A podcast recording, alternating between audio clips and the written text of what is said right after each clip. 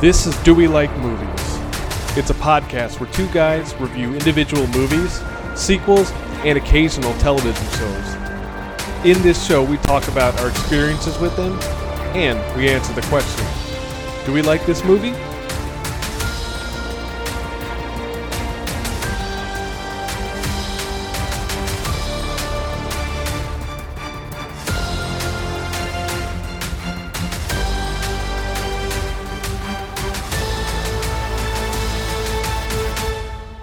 Welcome to Do We Like Movies? I'm your host, Angel. And I'm your, I'm your host that fell into the void, Javi.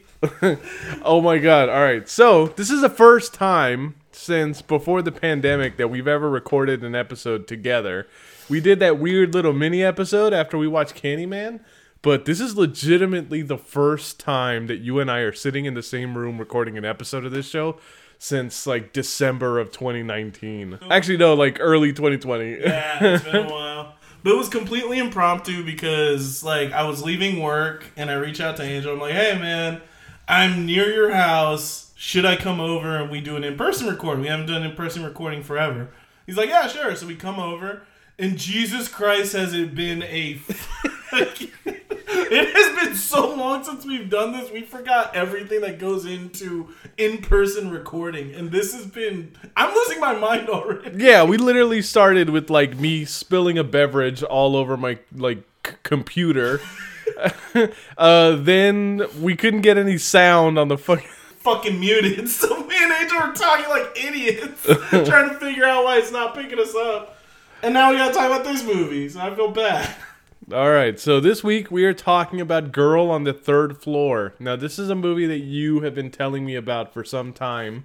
Uh, both of us are familiar with the star of this uh, movie, uh, Phil Brooks, aka CM Punk, who is a I mean, when this movie came out, a former professional wrestler. Now, that now that we're recording this, he's once again a professional wrestler. so yeah, this is interesting because obviously, like this movie, it is an indie horror movie and it stars someone that we are so familiar with in a completely different environment. So, uh, definitely an interesting movie. Right away, I feel like this movie has the vibe of something like. Uh, your Next or uh, House of the Devil or like The Innkeepers or just like one of those like early 2010 like indie movies that like horror indie movies that we were all super into and Well, Those mumble gore movies because you barely recognize any of the cast. I've never seen Tra- a Travis Stevens film before this, so I couldn't even tell you who he is. right and uh interest like if someone's coming into this movie and you don't have this kind of like uh previous experience like with CM Punk, you're very likely just watching this guy for the very first time as like, you know, it's just this new actor. And normally like when we watch wrestlers in movies, we're watching them in action films and we're watching them do like these like crazy like uh action like, you know, comic book kind of fantasy movies. So to have like a guy who's a pro wrestler but who is very much built more like a you or I, Yeah. we have him as like the star of this movie, and uh, it's yeah, it's, it's an interesting movie to to get into here. Yeah, so it's a movie that got a lot of attention after South by Southwest back in like 2019, I think. So it's been it was one of those movies that I think it, it came out on Netflix right either six months before the pandemic.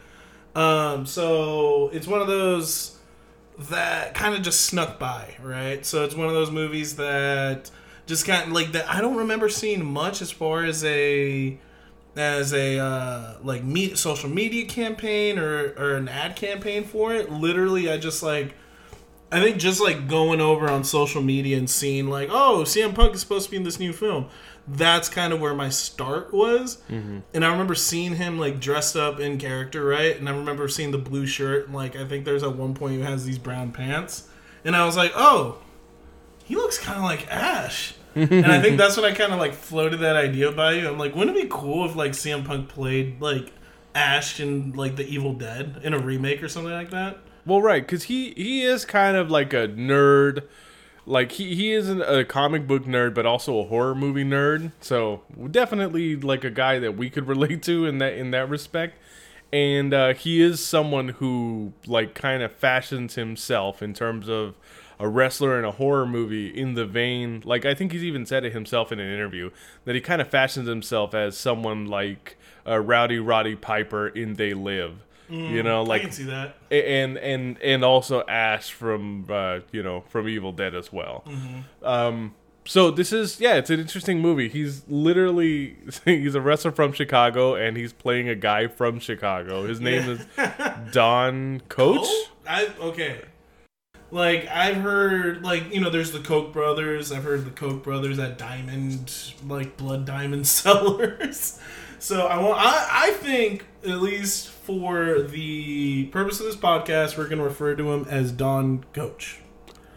Yeah. So Don and his lovely wife, uh, Lisa, no Liz, Liz, his wife Liz, recently bought a house out in the suburbs, and they're two yuppie older millennial, maybe Gen X uh, professionals that are leaving the big city of Chicago and moving to a, uh, a quainter, more uh, quiet suburb up in, I don't know, upstate Illinois. Is there an upstate Illinois? I, I don't know, but definitely it seems like somewhere in Illinois. Like it Yeah. is further. It's obviously out of the city and uh, one of more of those rural Illinois, either suburbs or towns. So, like the first, I want to say 15 minutes of the house or of the movie are when Don moves into the house, and it, you're essentially getting acquainted with what the house looks like. You're getting acquainted with uh, Don as a character and as a person, and right off the bat, he plays kind of a smarmy asshole that doesn't like talking to people, and I'm like, wow, man. like I love CM Punk, but he's kind of a smarmy asshole in real life. So it's you know it's kind of like he's just living the role. Honestly, he just kind of plays himself. So we find out that Liz is pregnant, and uh, he moved into the house with his dog Cooper. And shortly after they move in, he starts like kind of meeting a lot of the people that live in the that live in the uh, in the neighborhood. And this is where he gets introduced to Ellie Mueller, who I believe is the lady that lives across the street, right? So right off the bat, I get the vibe that she's like the harbinger character. So she's kind of there to like, cause right now, like, all right, like you said, the vibe of the movie is that it's ha- like House of the Devil, like it is a horror movie. Like a spooky haunted house movie. One of the things in horror movies that I've gotten super into, like in the last few years, is just this really neat, like, it, it, it's horror shorts. You know, like you ever if you ever get on YouTube and you ever watch like award-winning horror shorts, you know stuff like the movie Lights Out came from being a short That's film right, before it was an actual full-length feature. Um, if you watch those kinds of things online, like I do, or watch something like a VHS or something, or a You're Next, like I love the idea of these wonderful little self-contained horror movies that is about introducing you to a character, putting them in a situation, and then knowing that you're watching a character that's doomed for the entire film. And I feel like I feel like movies in previous decades were a lot more like conscious about the idea of sequelizing things, which is why it's like it would always end with people defeating the evil monster or moving out of the house a la poltergeist or something like that. And it's like whereas like I feel like movies now are more like The Strangers where you're you know at the end of the movie your your characters are in for a very dark fate or something like You're Next where that kind of stuff happens as well. So it Well, is The Strangers just literally follows the killers. now. Right. now that Prey at Night was a thing. Yeah. So it, it's it's definitely that's the vibe that I got from this movie is that we're gonna watch Don and that there's a lot of things that you find out about Don throughout the movie that make him a less and less savory character. But at the same time, because you are spending so much time with him and his dog and getting to know them, that you feel some sort of attachment toward these characters. And you just know that the movie's going to end with one of them no longer being here. yeah, so like some of the things that happen is that like Yeah, he has the the the pastor lady come over across the street, and she kind of like introduces herself and talks about if he ever needs anything to reach out, and kind of alludes to the history of the house. And then uh, there's also this other scene where Don talks to a uh, former business associate or like another lawyer, and this is kind of where we find out that Don was a lawyer uh, back in the big city. He did some shady stuff apparently, and was cut a deal which I with I believe like the Department of Justice, where in lieu of jail time he essentially got disbarred and has now moved out to the suburbs to kind of get out of whatever thing he's running away from in Chicago. Now, the, watching this for this podcast, it is the first time I've ever watched this movie. So when you do start to find out that this guy's got a bit of a criminal past, my assumption was more like a he had messed with the wrong people and he was basically going into hiding. Like it wasn't like a thing of him trying to start all over so much as it was maybe him trying to hide. And the irony in the movie is that what you know is that karma's going to get him in the form of the people in this haunted ass house. Now, when you say the people, the mess with the wrong people, do you mean gangsters because of, all the Sopranos references we've been making? Oh no! Well, just in yeah, like I mean, it, it could have been one of those things where it's like, yes, you com- committed some kind of white collar crime, and uh, you're going to be in some serious trouble. If not with the police, the police have basically just left you to your own devices. Hey, stay out of trouble and Stay out of bye. trouble there. And then it's like, hey, ho, whoa. I just wanted a reason to do that. So, right off the bat, the thing is, okay, for those of you that don't know what CM Punk looks like, he is straight edge punk rock dude from what? Like, I would say his aesthetic was definitely more popular in the 90s. At least the punk rock scene, right? Well, the punk rock scene that he came from, yes. Yeah, uh, so he's he's someone who's popular now because he he's had such a long career at this point. And, I mean, the and- dude's like 42. right. So, So, it's it's it's I think yes. at the time the movie was filmed, he was like 39 or so. But pretty much, like, the thing is, he's got like sleeve, arm sleeves, uh, arms like sleeve tattoos, hand tattoos, all across his chest because he is shirtless. things that you can do things that you can do in this kind of production because CM Punk has done like television now and stuff like that and, and they Mm-hmm. do cover him up like cover up his tattoos and kind of make him look a little more quote unquote normal Yeah. in projects that he's in now but one of the I think maybe neat things about working on projects like this and he's also my understanding is he's done movies with the Soska sisters as well Oh, okay. like it's just like getting together with these kind of indie like you know directors that that kind of like putting creating characters that are less like in the mold of what you see in traditional Mm-hmm. horror movies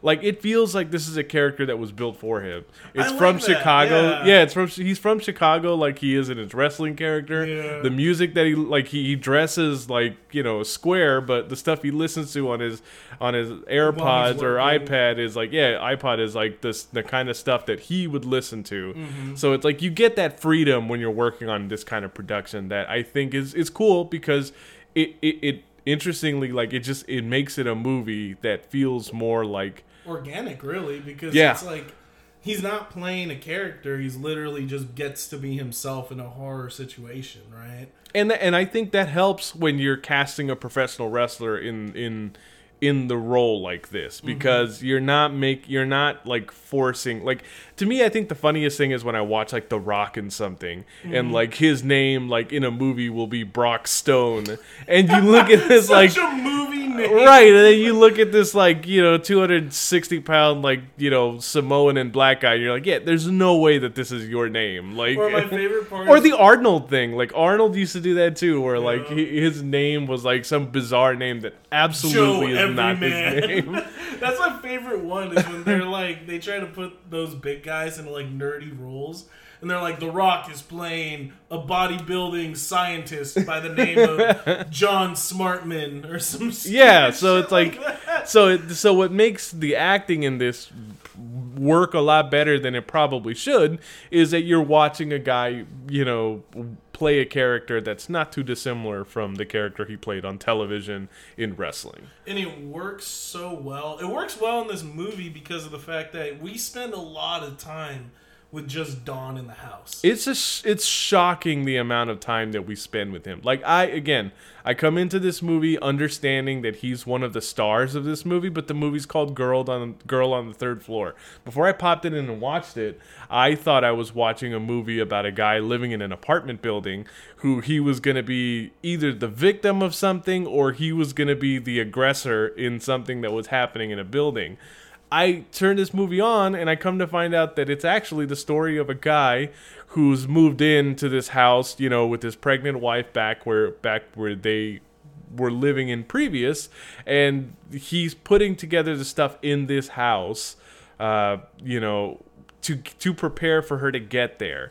And besides I think one of the inspirations in this, like just watching this movie, I feel like there's a bit of The Shining that is inspired in all of this because much like Jack Nicholson's character in that movie, where it's like, oh, I'm a writer and I need to get up to the mountains with my family and do this and stuff, and you're watching like the slow unraveling of a guy like being isolated for so long. It's kind of similar stuff that's happening here. You know, Don has isolated himself from the people that he knows, uh, from his wife and, you know, soon to be child that is coming, you know, like, and it, it- that's the part of it where it's like immediately you know that he's a character that's running away from something. You don't know what it is, but you know that he's running away from something, and um, it's construction or any type of fixtures that are done in the house are already painful to do. I can tell you that, like just from minor fixtures that I've had to do. Yeah, like some asshole spilling your Red Bull all over your. I Or- seriously cannot imagine like having to go into a house and like spend the amount of time that it's gonna take to redo a bunch of the stuff in here. And, and you know, I do have friends of mine that have bought houses and have had to spend tons of time and money rebuilding foundations in old homes and having to put things together. But the idea that this guy's gonna do it by himself, a guy who very clearly doesn't look like he's done this before, and the reason why I know that is because when one of his friends shows up and looks at his small toolbox, he says, "Oh, this is all the tools you got." It like It's literally everyday repair tools. it like- it literally reminded me of like a thing that happened recently with with my dad and I where we were like you know my dad helped me like swap out a garbage disposal unit in my in my home. And there was a couple of tools that I was still missing and you know I had my toolbox out and then my dad like comes in with his like obviously he's spent much more years put fixing things in his own house. Both our dads worked at least maybe what 60 years combined in hard labor and it's like just for their soft ass sons to make a podcast Oh no no no! I mean like it, it's not a it's not a like a ma- who's manlier than you like kind Oh, of no, I- conversation. I, admit my our dads are probably much manlier than us no, I'm just saying that like my dad clearly has spent a lot more time doing this kind of stuff, Oh, so no, he's accumulated yeah. much more tools than I have in this. So I relate to this guy. I do relate to this guy because he's clearly a guy who's in over his head, who's trying to put together all the fixtures in his house, and I feel like all the work that it's going to take him to do is what's going to end up driving him insane throughout the course of this film. and it's like not just and if like the work in itself doesn't make him go crazy the house itself seeing as how the house like pre-comes all over the place like it is so gross whenever like Don leaves the room and you see all the ectoplasm goo sperm like shoot out of Yeah, it is a bit of a living house. And I know that there's certain things like that. Like if you watch something like Poltergeist, you'll see that kind of stuff in there. Uh-huh. Well, But- remember, I told you part of this movie is very body horror, and I, I don't know if you remember. I told you, or when I told you that, I totally was referring to the house itself also being a part of that. Right. Like you feel like the house is hurting every time that he's making a change to it because shit is starting to come out of the wall. And spoiler oh. alert, if you are building, if you are doing, you know, work inside of a brand new house and shit is coming out of the walls, you're going to have to take that entire wall down to see what the fuck is going on. If And your house is coming, if your house is bleeding or coming, I shitted in cups. okay, yeah, that's the quality podcasting that our fans love. But no, like, yeah, if your house is coming, bleeding, shit, like any biological functions, please like call an exorcist and a fucking contractor. In no particular order. Yeah. Actually, no. Call the contractor and then get him to do the repairs. And if he disappears, quote unquote, in your house, guess what? Free house upgrade, bastards. All right. So moving forward, uh, we get introduced to the character of Sarah. So Sarah is like this strawberry blonde girl that like has kind of been following Yeah. Like uh, there's been there's been a couple like scenes where she seems to be like hanging out in the yard, like watching Don Dom in the middle of the night. Oh god. Or like in the evening. It's just bizarre. It's one of those things where it's like I guess at first he comes off like a bit of a squatter, but it's like I don't know. It, I would be immediately alarmed at the sight of someone who I very much know should not be there. Yeah, and you know, right off the bat, Don like at this point we've seen Liz a couple times in the film. Like we know Don talks to her almost nightly. And it's like the first night that he finally starts talking to Sarah, like just to get to know who she is since she's like out in his backyard and doing weird shit like that, right? Like he he just sleeps with her. He was just like, oh well, my, and it's like so scummy, it's yeah, it's shorthand to tell you that this guy's a complete fucking scumbag. and it sucks because the like everything up until that part, you're like, okay, I kind of relate to this guy. He's a caring husband. He like you know is just working on his house, and then he sleeps with this girl, and you're just like, wow. Yeah, once he sleeps with the girl, like I think my horror movie morality meter, You're like, like he's gonna die. Yeah, my horror it. movie morality meter tells me that he is gonna die. And I interestingly enough, what ends up happening, I kind of predicted it in the middle of the film. Mm-hmm. And that was that, you know, that in many ways Don is not gonna be the main character in this film. In fact, it's gonna end up being Liz somehow. It, yeah, pulls the old switcheroo on you. yeah. And what like to really solidify the fact that Don is a piece of shit, it's like after he gets Sarah out of the house, he looks over at the dog and Cooper just stares at him, like silently judging him with those beautiful dog eyes. He's just like, "Come on, man, I deserve this." And I was like, "Ah, ah angry noises." it's also really funny to watch like to to watch just the meta knowledge we have about CM Punk, like to watch his character like drink copious amounts of alcohol because you know, uh, for those that don't know and don't follow pro wrestling, the actor himself is straight edge, baby. Yeah, so he- means no drugs, no alcohol. yeah at all in his professional wrestling career too. Like he hasn't done any of that stuff, and so it is funny to watch him as a character. Like just you, you just know that they basically gave him fake booze the entire time that he was on this shoot. Yeah, because they do show like, and that does come up in some conversations with Liz, where Liz is like, "So you're being good, right? You're not drinking." And he's like, "Of course, honey, I ain't drinking." And meanwhile, he's got like a beer in the background. Mm-hmm. Or when, like, you know, he gets off the phone, he goes, "No, I'm just gonna go get some dinner. Don't worry, I'll be nice." And then he goes down to the bar, he just eats whatever shitty food the bar had, plus starts drinking with the bartender. Yeah.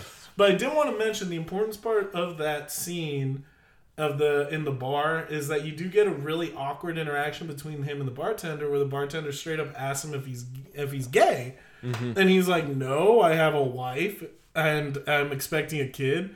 And I love that the bartender's like, "Oh well, you know, you can still have a wife and a kid and still be gay." but then the important part is that the bartender says the house has a weird effect on straight men for some reason, and it does like you know, and just try, tells him to be careful. So the thing is, this house does have a reputation, but no one wants to tell him about it. It's the weirdest thing. Right, because even his neighbor, who is the preacher lady. Like she had the conversation with him, and it does feel like she's a little holier than thouing him. Uh, you know, well, this house used to be this, and you know, uh, it all depends on this. It's like it feels like she's trying to make some sort of morality play to him and tell him like, you know, well, be careful because if you're not, then this kind of thing is going to happen, and it feels kind of it feels like a game from the beginning of all of that. And, and and it does start to feel like one of those conspiracy things of like you know everyone is against you because you don't belong there. And that's kind of an interesting too because it's like yeah it's like yeah it's like here comes this city guy who's moving into this neighborhood he knows nothing about uh, bought this house that he has absolutely no idea like you know what has happened there in the past. And when he hears about it he basically when he hears about it from the woman he basically listens to it but will completely disregard any kind of concern that he has. Mm-hmm. And that's it, it's it's the movies in ter- it's what i love about these kind of indie movies. Like i do. You don't know very much about these characters when it starts and as the movie unfolds that's when you start finding out more about characters. And i think that's the kind of neat shit that indie movies can do it, but specifically these kind of like indie style horror movies, they do it so well. Something oh, like The. Strangers does it really well too, and that's not even an indie movie. Like Yeah, it- single location movies do it the best because literally you don't have to do anything other. You have no choice but to get to know the characters and like the location you're at. it's like you use all sorts of narr- narrative devices to, to kind of dispel information about what's Yeah. happening. And uh, you know, the FaceTime is cool because it like again, that's when you find out through Liz. You get to know the character of Liz. So you get to build in a relationship with her from that moment in the movie. Then from there, that's when you find out more things about Don's past. Later, you're going to get the character of Milo, who's his old coworker and friend from Chicago, that's going to come in and help him do some ceiling work. You know, like I guess he's, I guess he does contract work as well, or I guess he does some sort of construction work. it's not clear. You're left to assume that Don is a is a lawyer. That so is Milo, but for some reason Milo is much more handy than Don. Yeah, like he seems like a much better person in general than Don does. Because a lot of I feel Is like the characters will kind of t- well characters tiptoe around the fact that Don is a bad guy. yeah, that's true. So it's like before you even find out what he did, you kind of have an understanding that he's not that great a guy, and you did watch him cheat on his pregnant wife. Apparently a lot because I think Liz even admits that she knows he cheated while she was pregnant before she, he even hooked up with Sarah. Mm-hmm. But um, yeah, so one night while Don is talking to Liz, Liz gets freaked out because she does see like those creepy moments where there's someone just off camera, but then they like oh um something moves right. Mm-hmm. And it's like, well, he starts falling around because, uh, you know, to the viewer, we think Sarah is in the house messing with Don, and as he goes around trying to like kind of you know very suspecting of, of like where she's at and that she he she's just trying to like harass him when he gets back to the room he's been sleeping in like the ceiling comes crashing down and it reveals to be connected to the attic. And it looks like the ceiling was something that was added later on and that originally that the room seemed to be larger and had even like a weird railing Yes, and that is the Yeah. shit that reminds me of House of the Devil because 100%, we need to do that movie on this show. By the way, like I, we are gonna have to do that movie at some point because I feel like, despite the fact that it's a movie that people don't talk about as much now, there's a lot like of stuff like that's in there in the aesthetic and the story that I feel like has permeated those kind of indie horror movies in the decade to follow. it feels like it's a huge movie within the horror community but it's so niche Yeah. that not many people mainstream will ever talk about it so i'm down Yeah, it, it's uh, but anyway, it, it just it feels immediately once you find out what the ceiling used to look like, like it does feel like it's a séance room or something. Yeah, you know, like not even like yes, they talk about the fact that it used to be a brothel and that it was a place of ill repute, reputation, uh, but it's like it, it really does feel like. You know, Some more more like people were just doing like satanic rituals in it than anything. 100% i expected this to go the way of house of the devil where there's a secret conspiracy and they're supposed to like make Don be the father of Satan or something. Yeah, and I thought that the I thought that the preacher neighbor lady was gonna be the puppet master, Yeah. bringing everything together, and that she was gonna be the character that was going to uh, run the seance. Yes, the uh, that is exactly what I expected, but this movie throws you a little bit more for a loop.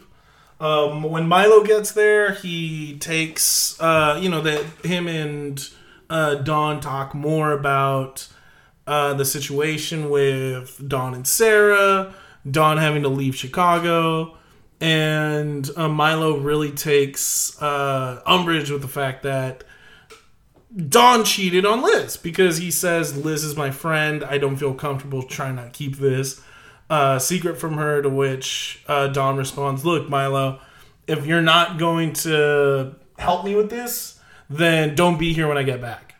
And he ends up leaving. I think to go get like Good for Milo too, because you know it's not often that you normally these kind of weird guy relationships. Guys are very willing to to keep lurid secrets about married men. It is it, it does add a dimension to the fact that not only is he friends with him, he's friends with her and both of them.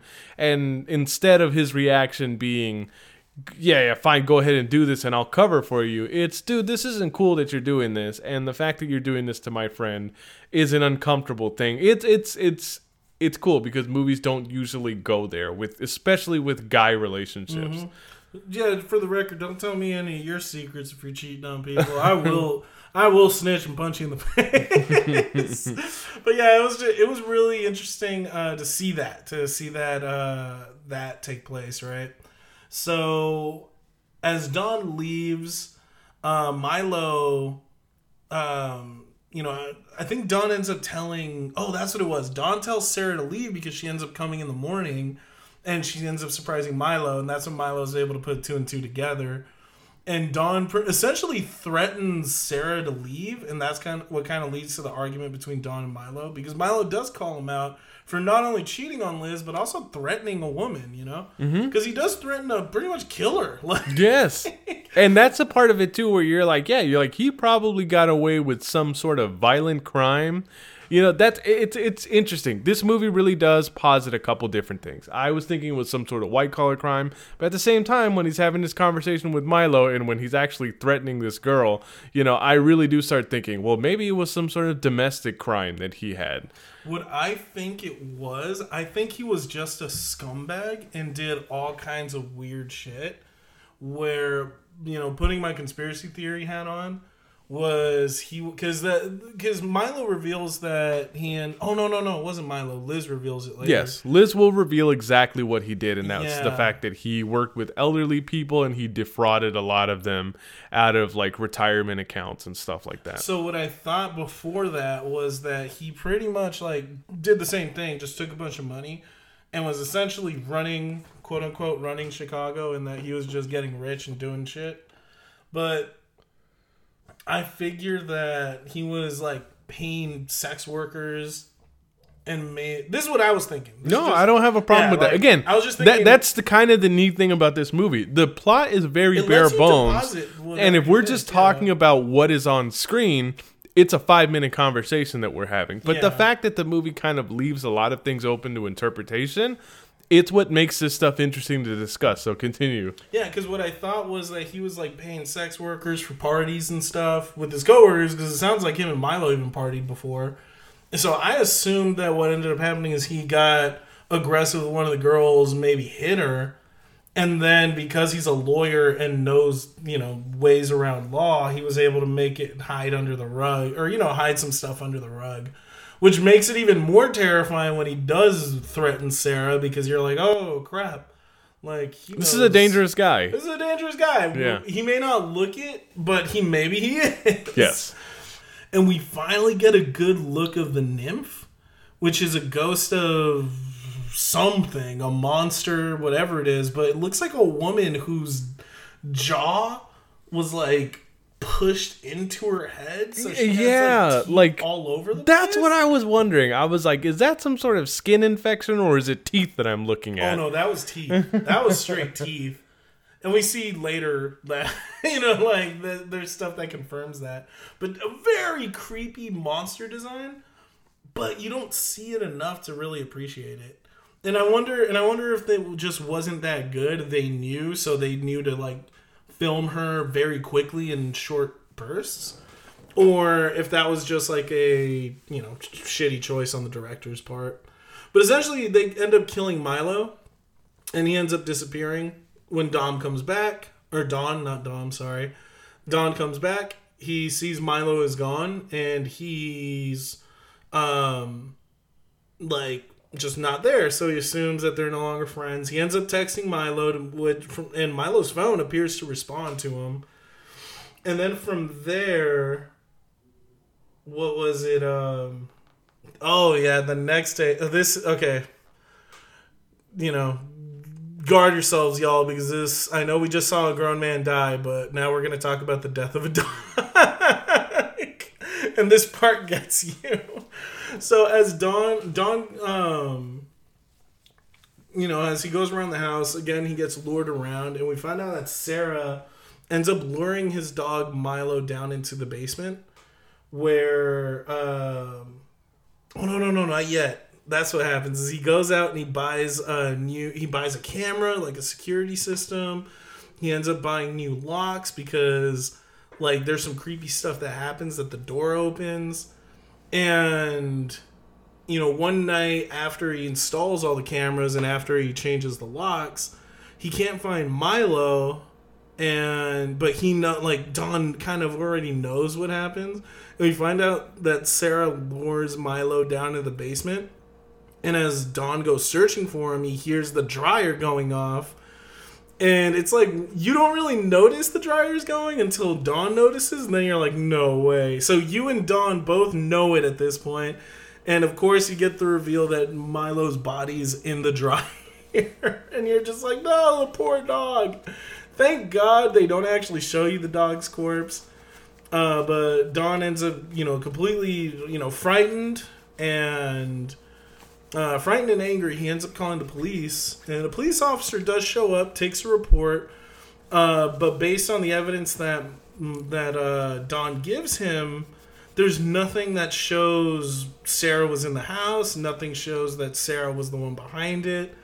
But like Don just knows, right?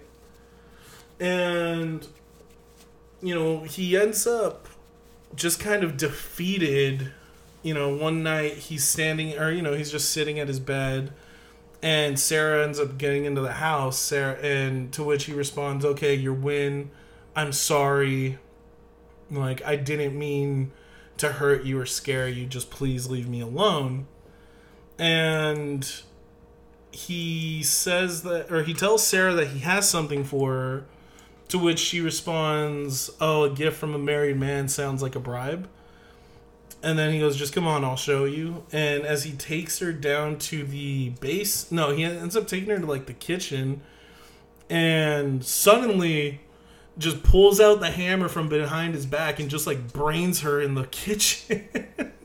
and you just see blood spatter everywhere, all over his face. He ends up picking up Sarah's body, taking her down into the uh, down into the basement where he puts her body like in a wall frame, like throws a bunch of lye, throws a bunch of like like it like it it's weird because it looks like he's done this before. Like he knows exactly what he needs. so it becomes even more frightening. So he ends up like putting a bunch of stuff to cover up the corpse smell. He ends up putting up a wall to hide the body. And you think, oh, okay, like guess he's getting away with murder, right? And he ends up getting a call from uh, Liz during this time, and he's trying to like hide, still hide the fact that he's like covered in blood. Um, yeah, he ends up trying to cover the like cover up that he's like covered in blood and like he's cleaning up the house. Uh, and it's at that point that like he goes back down and he realizes that the body's missing. and this is kind of where the like he starts devolving into madness. This is where like the house really starts oozing weird bodily fluids and starts freaking out and um and like Don ends up getting chased by the by the uh by the nymph, and then we get the gross marble scene, dude.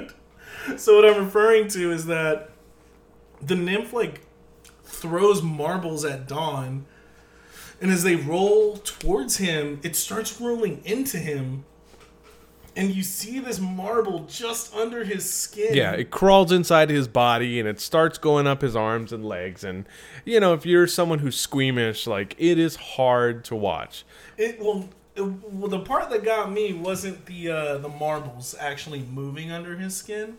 It was the part where he grabs the uh, box cutter and And starts. starts, like, cutting his skin so that he can pull it out. And it's like, like, it is, that is shit that, like, when I have dreams, like scary dreams or it's like nightmares and stuff, like that's the kind of shit you dream about. Which is like you got something stuck somewhere where it shouldn't be, and then all, or all of a sudden you try to make something like get something out and you end up cutting something that you can't cut back. Like you ever like notice how you'll have dreams like that? Well, you'll do like I had this bizarre dream one time that like for some reason I only had a portion of my own nose. And throughout the course of the dream, like my entire nose falls out and I can't do anything to put it back. And I'm the one who did something that made the rest of it fall out or something. It's just so weird. Like that's the kind of shit that this makes me think of. It's like something goes inside your body and then you try to get it out and you end up mutilating yourself in the process. So ugh, it's gross, but I love it.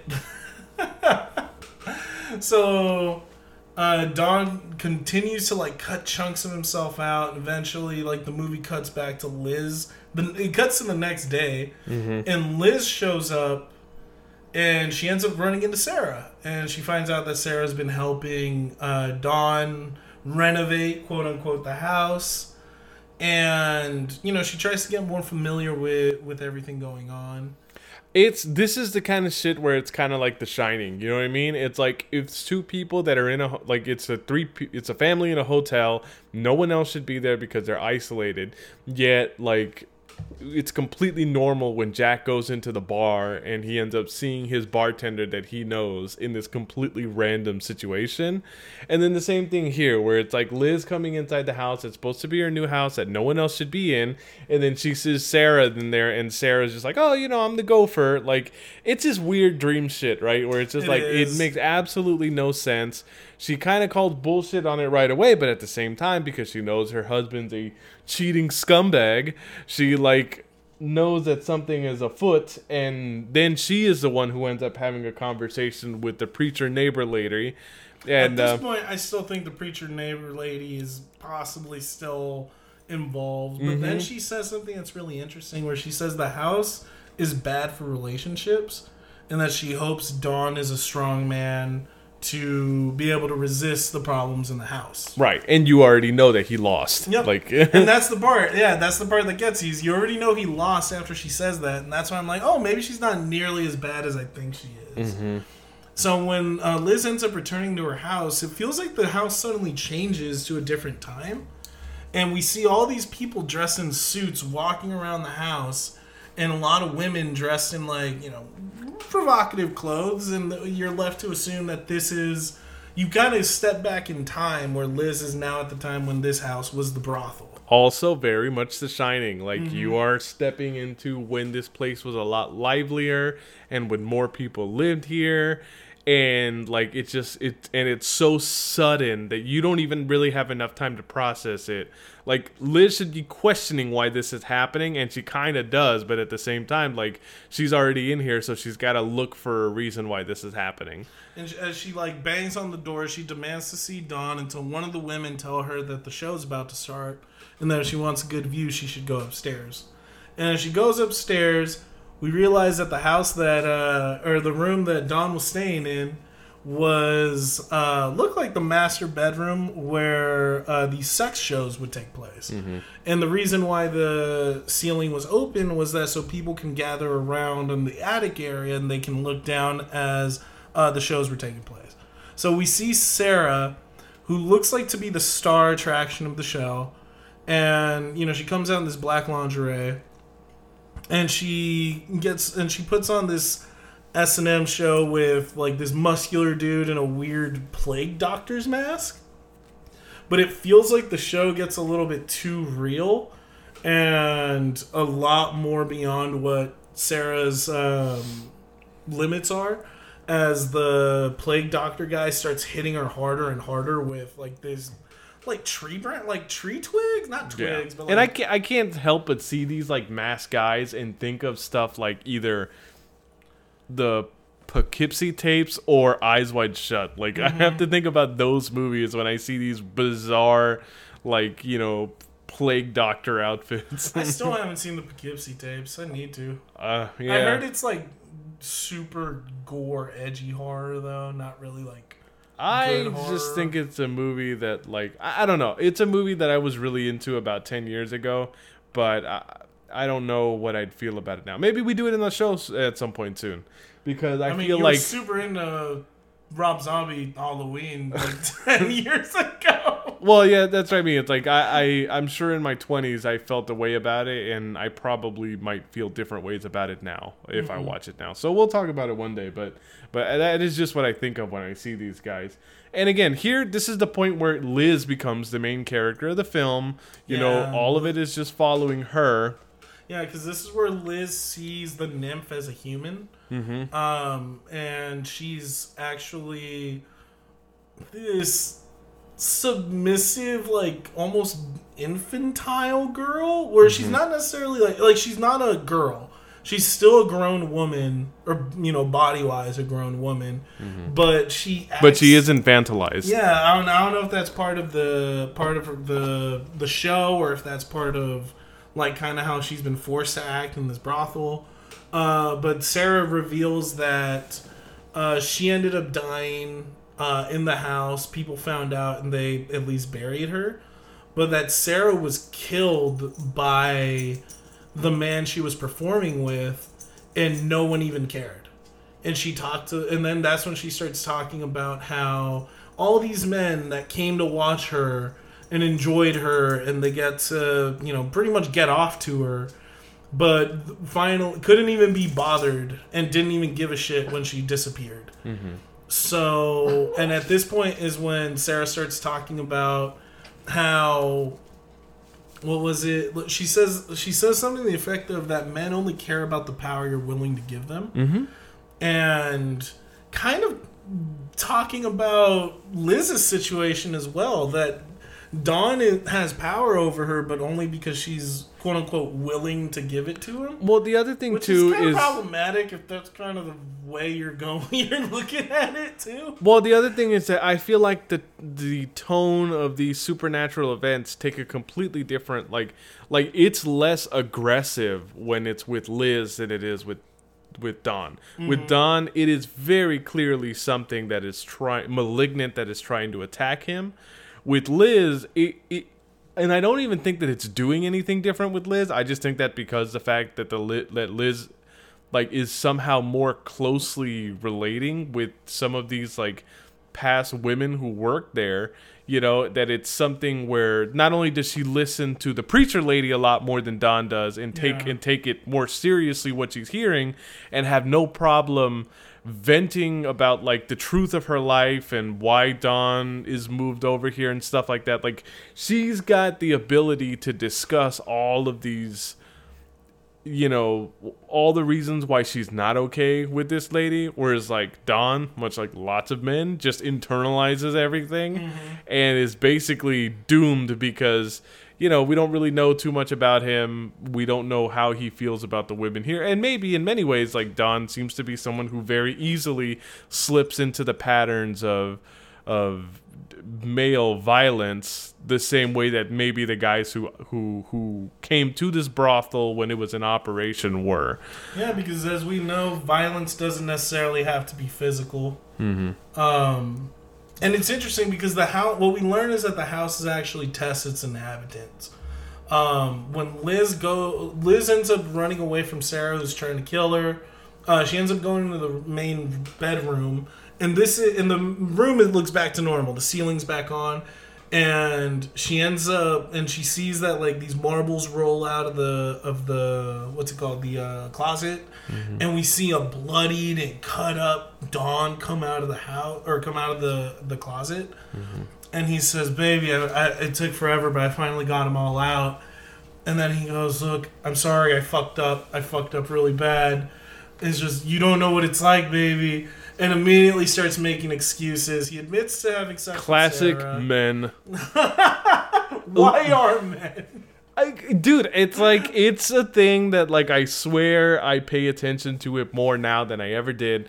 It's just like fuck, like as guys, like we really do look for dumb reasons to explain away shitty behavior, and uh, that is what I feel like is happening. That is hundred percent what's happening. and He's trying to that's say that. and that's why this moment you're like, yeah, it's 100% Liz is the good guy in this character, and no one else is.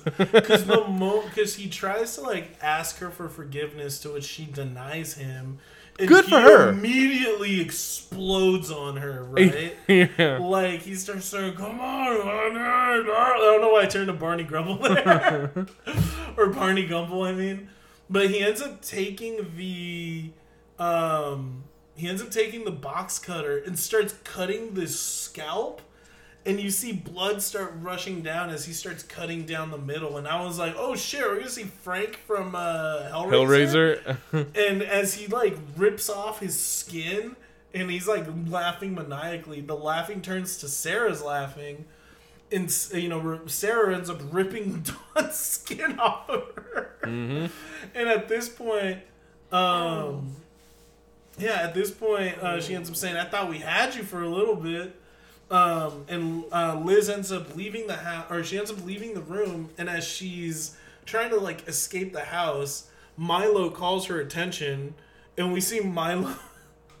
we see Milo's face, like his head inside of one of the holes in the wall, Smiling. just smiling and laughing at her. And then you see like a heartbeat, and you see like a lung under the wall. It looks super creepy. And then you end up seeing in this really cool effect the nymph starting to like she pops out one of the light sockets and starts pushing through like span like the looks like the wall is made of spandex.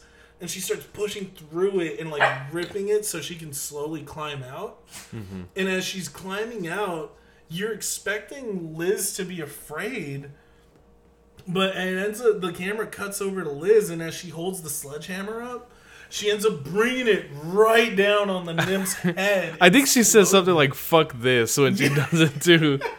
So it's like you know Liz is with the shits. Yeah, and she ends up uh, going to talk to. She ends up escaping the house, and she talks to. She ends up meeting up with Ellie, the the preacher from across the street. And this is where Ellie kind of like reveals something like, "Hey, I'm glad you. I'm glad you got out. Um, I thought your husband would have been different." And she, and to which you know, Liz, pissed off, completely understandably so, says, "You knew." and um, I think Ellie says something to the effect of, "Yeah, I knew." Like, but that's the thing. I watch over this house. This house watches over mine. We have nothing to do with each other because people had to make their own choices. She's like, the only thing I can do is tell people about the house, but at the end of the day, they have to choose. And so, realizing that, Liz goes back and ends up going through the house, breaking one of the walls, and finding Sarah's bones and I believe the nymph's bones as well. And so she ends up taking those off and um, ends up giving him a proper burial, taking the curse off of the house. And then we get a fast forward to six months later. Liz is all moved in. Liz is, um, you know, taking care of her her baby daughter all by herself, and she ends up putting her down to go to sleep. And then when Liz leaves, we see marbles start dropping from like the ceiling onto the baby's crib. And then like as the camera starts panning up upwards you see uh Don's like face in the grate. And the movie ends with him saying that's my girl Yeah.